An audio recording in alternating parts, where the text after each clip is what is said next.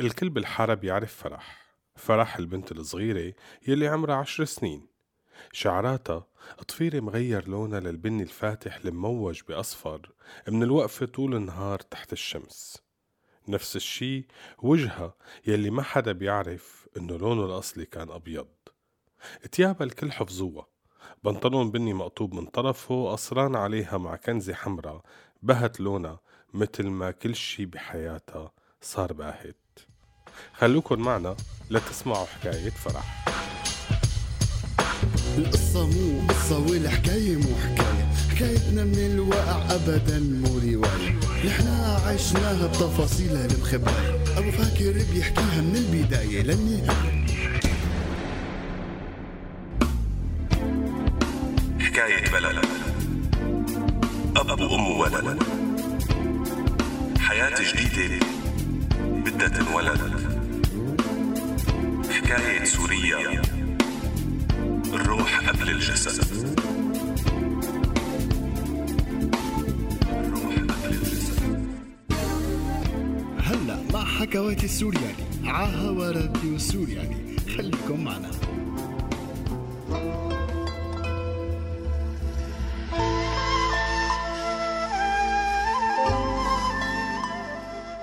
مسحت فرح سيارات كل الجيران وباعت علكة وعملت بسطة لتنظيف البواط.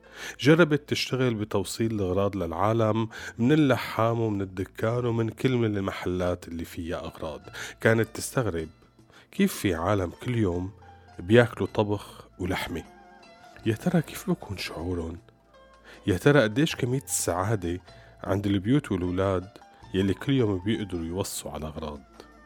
كانت تغمض عينها وتتخيل حالها ببيت صغير مع أمها عم تسألها شو جاي عبالك تقوم تقول فرح بوظة فتقول لها أما إيه على عيني فورا رح وصيلك عمو صاحب الدكان. وبس فتحت عيونها وهي عم تضحك ضحكة بتوجع. انتبهت إنه بكل حياتها ما حدا لها كلمة على عيني. فرح بحياتها للأسف ما كان إلها من اسمها أي نصيب. كان الهم والتعب والخاطر المكسور هن النصيبة. كانت أقسى الأيام عليها هي أيام العيد مع أنها كانت تطالع فيهم أكتر شي مصاري بس شوفت الولاد اللي بعمرها مع أهاليهم بتياب العيد كانت تحز بنفسها كتير.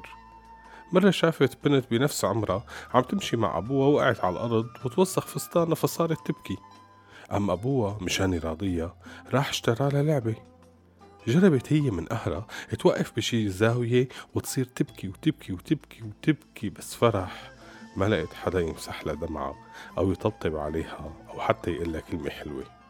حتى الناس اللي كانوا يقبلوا إنها تمسح لهم سياراتهم أو يشتروا منها علكة ويعطوها مصاري كانوا يعطوها المصاري مع نظرة ما في عطف ولا حنية بالعكس كانت نظراتهم قاسية.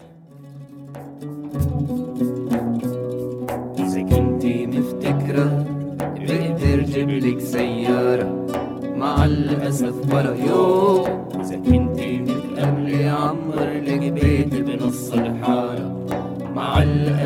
برا يوم إذا كنتي مفتكرة بقدر جيبلك سيارة.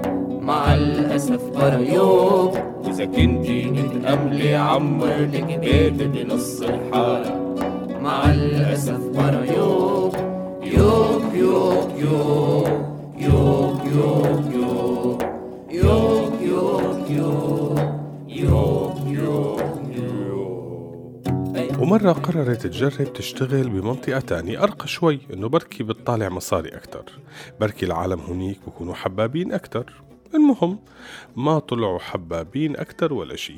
اكتشفت إنه الحبابية ما بتزداد أبدا بعلاقة طردية مع ازدياد الغنى والرفاهية. أثناء مشي بالشوارع هنيك شافت صالح. ولد مثله معتر عم يدور على رزقة تجي من هون ولا من هون. وهون صار عندها أمنية جديدة إنه يا ريت بتقدر تساعده. تفاجأت من شدة رغبتها. بدون ما تحس ركضت لعنده وقالت له أنا حاسة فيك. ما معي مصاري أعطيك بس مثلي مثلك. بدي مين يقول لي كلمة حلوة. أنا تعبانة كتير وبعرف إنك تعبان مثلي. بس لا تزعل لأنه حيجي يوم ونفرح ونرتاح. انبسط صالح كتير بعد ما حكوا قال لها بشوفك الخميس. هون الساعة ثلاثة لنروح سوا على مكان حتحبيه وتنبسطي فيه. اتفقنا؟ قالت له اتفقنا.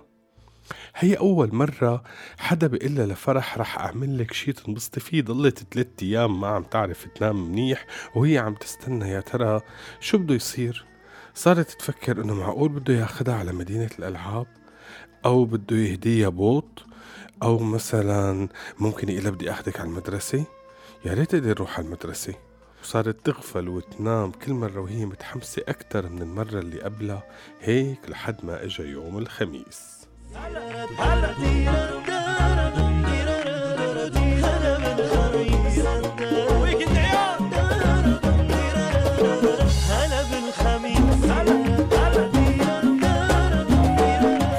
الصبح فرح متنشطة وراحت من بكير على المكان المتواعدين فيه.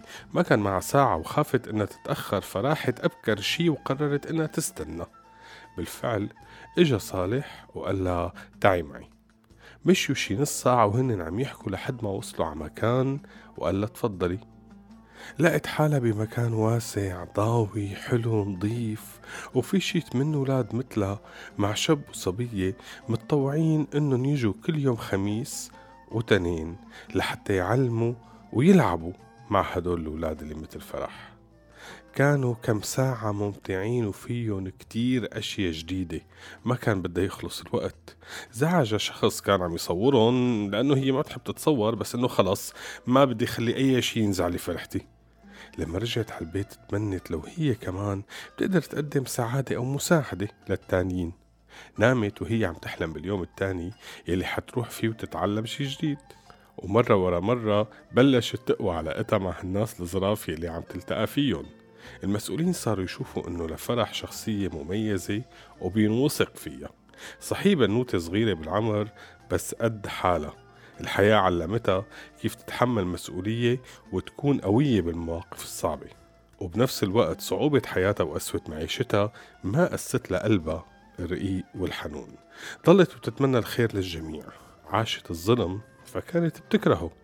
حست بالمظلومين فقررت إنه بإمكانياتها البسيطة حتوقف معهم وتعمل أي شي بيساعدهم أو بخفف عنهم.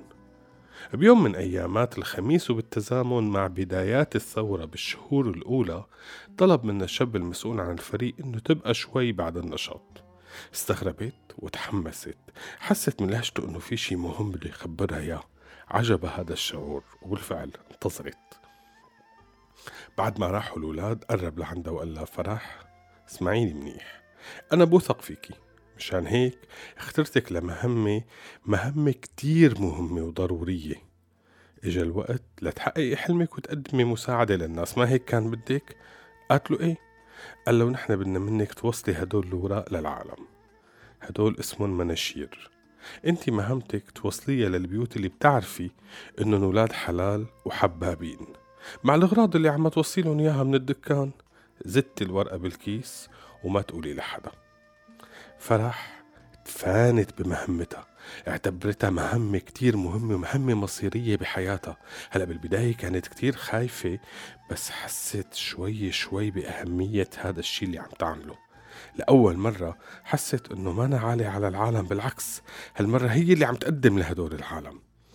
بعد أسبوع من هالحادثة كانت الحارة كلها بصوت واحد وبقلب واحد عم بتنادي بدنا حرية. كل أهالي الحي اللي وصلتهم مناشير طلعوا وتظاهروا بنفس الوقت وبنفس الموعد وفرح كانت بيناتهم. عم تبكي وتنادي.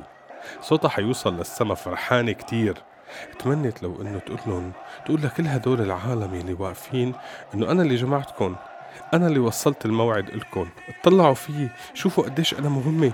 خطر ببالها إنه يا ريت على الأقل ولاد الجيران المدللين بيعرفوا إنها هي اللي حركت الحارة كلها. بس لا لا لا لا ما بدي حدا يعرفني. هيك أحسن مثل ما قال لي عمو. خليني هيك حتى أقدر كمل. لأنه من اليوم ما عاد في ضعف وما عاد في استكانة وما عاد في مزلة لأنه الموت ولا المزلة استودعناكم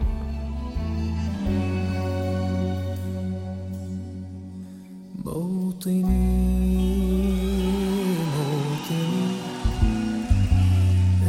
هذا